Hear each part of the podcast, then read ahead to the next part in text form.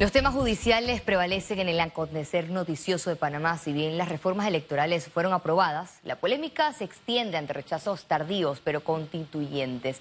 Y además, mientras tanto, en el mundo el régimen venezolano vuelve a ser centro de investigaciones. Los detalles y más en nuestra emisión de Econios iniciamos enseguida. Un fallo de inconstitucionalidad que reposa en la Corte Suprema de Justicia podría anular de forma automática el caso pinchazos telefónicos que se le sigue al expresidente Ricardo Martinelli.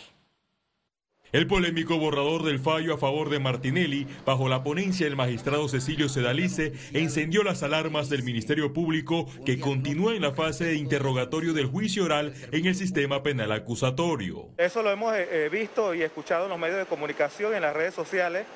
Eh, no obstante, es una demanda de inconstitucionalidad donde el Ministerio Público se le corrió traslado en su momento y el Procurador General de la Nación expuso el planteamiento del Ministerio Público nosotros entendemos que es un tema de un proyecto, no está nada en firme porque tiene que circular a los nueve magistrados para que ellos emitan su opinión. La demanda de inconstitucionalidad fue presentada el 9 de febrero de este año por el abogado Carlos Carrillo contra la decisión oral con fecha del 4 de julio de 2018 del entonces magistrado juez de garantías Jerónimo Mejía con relación a la imputación de cargos. El fiscal Ricardo González aseguró que de salir el fallo se analizará cada punto. Hay posiciones que han sido de carácter constitucional sobre temas de amparo de garantías constitucionales donde la Corte Suprema de Justicia ha validado todas las actuaciones que se dieron en fase de, del juez mientras estuvo el caso en la Corte Suprema de Justicia, pero es un tema pues que nosotros tendríamos que esperar cuál sería la decisión de la Corte Suprema de Justicia. Los querellantes y las víctimas de las escuchas ilegales advirtieron que la decisión sería errada y sin fundamentos,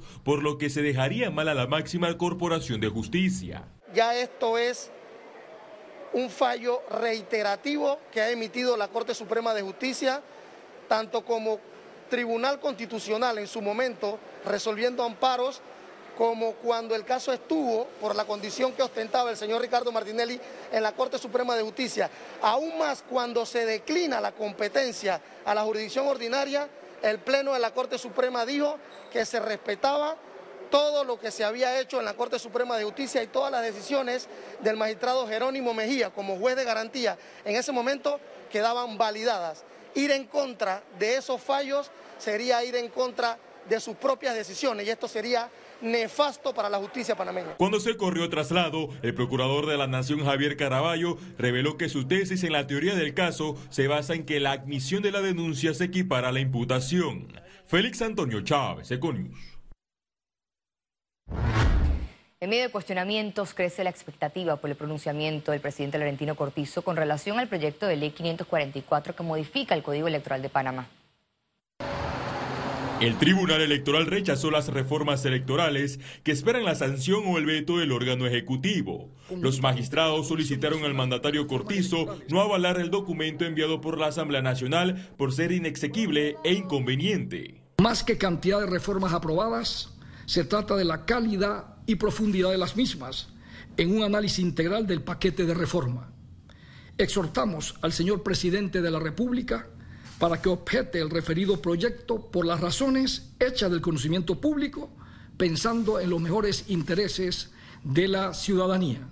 El Tribunal Electoral considera preocupante cuatro aspectos la forma de asignar el residuo, la paridad de género, la inequidad en la distribución del financiamiento público y la amnistía en el pago de multas para los que incumplieron con la entrega de informes de ingresos y gastos de campaña. Creo que fallan en no mencionar el tema del fuero penal electoral, eh, que en la Comisión de Reformas Electorales se había aprobado su eliminación y en la Asamblea Nacional eh, cambiaron esa parte del proyecto eh, de ley para mantener el fuero penal electoral. Espero que el presidente Cortizo vaya a vetar. Son estos artículos casualmente que hablamos de los residuos, de estas cosas que los votos en plancha.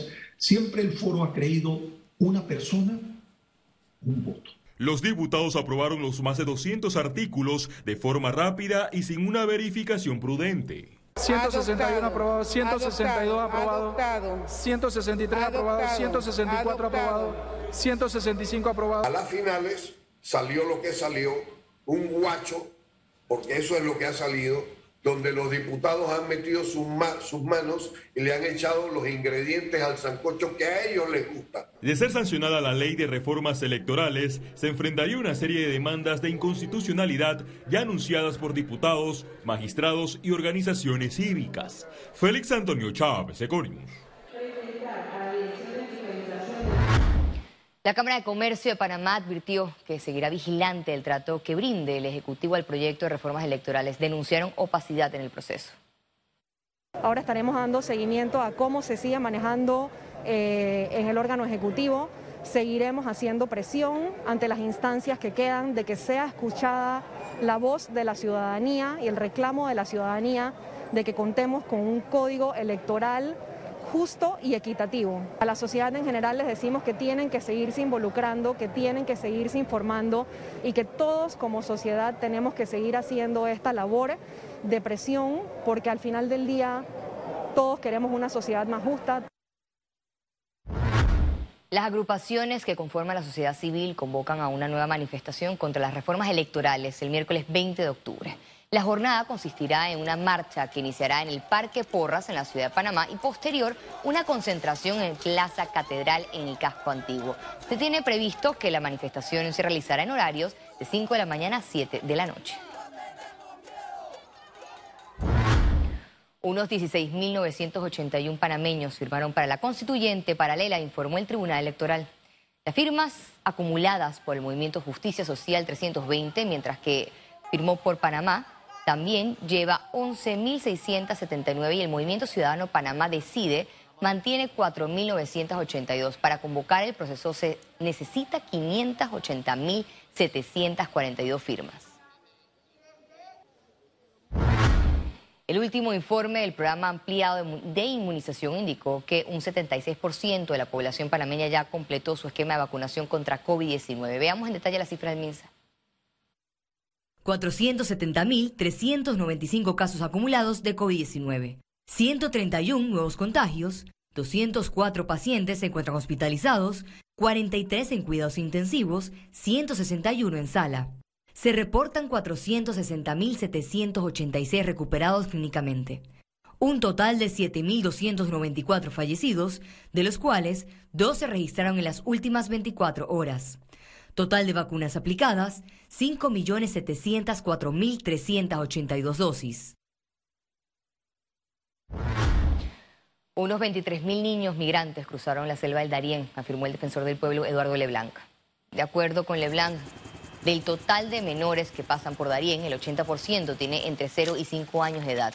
Además agregó que cuando los migrantes llegan a Panamá, se les ofrece albergue, alimentación y asistencia médica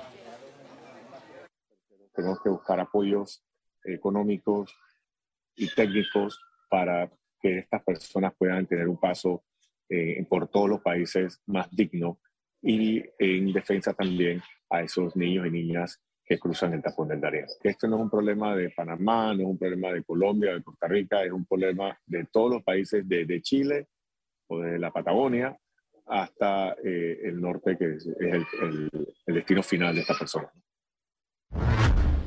El Sistema Nacional de Protección Civil emitió un aviso de vigilancia por lluvias y tormentas hasta el miércoles 23, 20 de octubre por el paso de onda tropical número 43.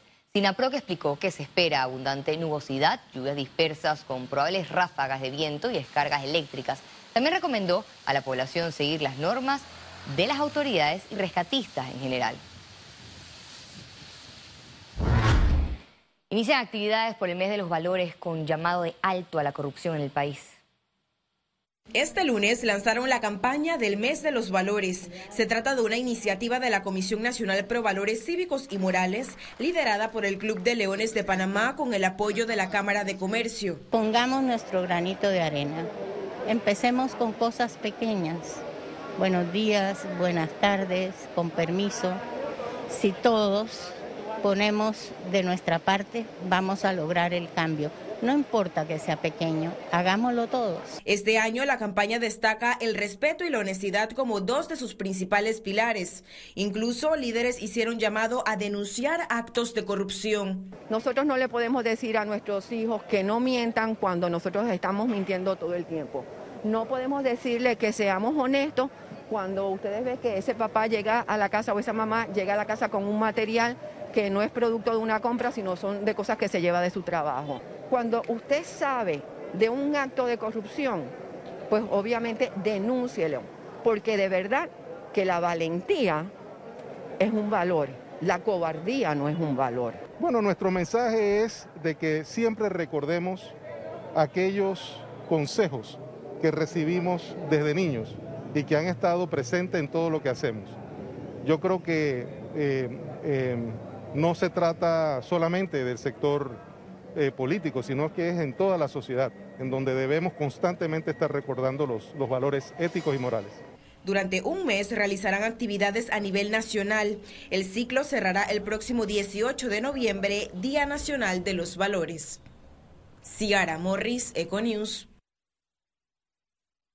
Reactivemos juntos tus proyectos, porque nos sobran motivos para seguir adelante. Caja de Ahorros, el banco de la familia parameña. Presenta Economía.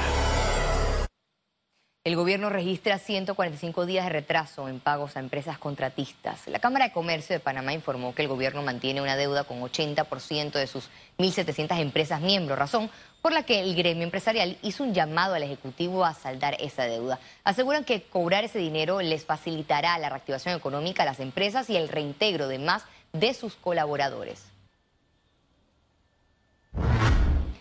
El Instituto Nacional de Estadística y Censo de Contraloría realiza censo de construcción de edificaciones. El censo se realizará del 11 de octubre al 10 de diciembre y corresponde al 2020 y los primeros trimestres del 2021 en los distritos de Panamá, San Miguelito, Colón y Panamá Oeste.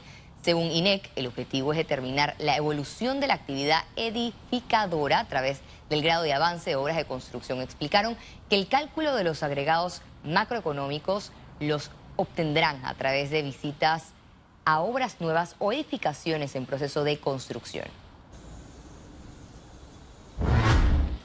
La Contraloría General de la República informó que a partir de la fecha se pagarán las pensiones alimenticias a través de tarjetas clave en el interior del país en coordinación con el Banco Nacional de Panamá hemos establecido una estrategia de tal suerte que los beneficiarios de pensiones alimenticias en las provincias puedan recibir sus pagos de manera directa, de manera electrónica. ¿Qué quiere decir esto? Que para la segunda quincena del mes de octubre, ellos en vez de recibir un cheque, recibirán es una tarjeta débito banconal en la cual pueden retirar esa quincena y todas las subsiguientes.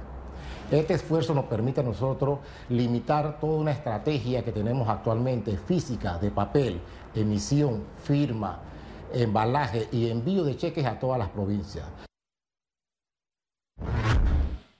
El Ministerio de Desarrollo Agropecuario nombró una comisión de alto nivel para darle respuesta a productores por alza en precios de producción agrícola. Nosotros queremos llamar a estos productores al diálogo. Se negaron eh, a venir a una mesa con esta comisión de alto nivel que busca una solución al problema, aliviar esta situación mundial y lo que nosotros queremos es reiterarle que nuestro país necesita paz y estabilidad social. Aquellos que quieran adelantar las elecciones, que están buscando problemas, dificultades, cierre de calle, no estamos en la vía correcta. La vía correcta demanda el diálogo en la mesa de negociación, eh, logrando resolver nuestras diferencias mediante el respeto, mediante el cambio de opiniones y de intercambio de ideas, y en eso estamos nosotros abiertos. El despacho de la primera dama publicará en Panamá compra una licitación para el iluminado en diciembre. La primera dama, Yasmín Colón de Cortizo, informó que este año buscan iluminar el Parque Omar por las fiestas de fin de año, como el 2019. Explicó que aunque aún no tiene un costo determinado, será licitado en Panamá Compra a un precio menor al de años anteriores debido a que las finanzas del Estado están golpeadas por la pandemia. Economía fue presentado por... Reactivemos juntos tus proyectos, porque nos sobran motivos para seguir adelante. Caja de Ahorros, el banco de la familia parameña. Al regreso, internacionales. Quédese con nosotros, ya volvemos.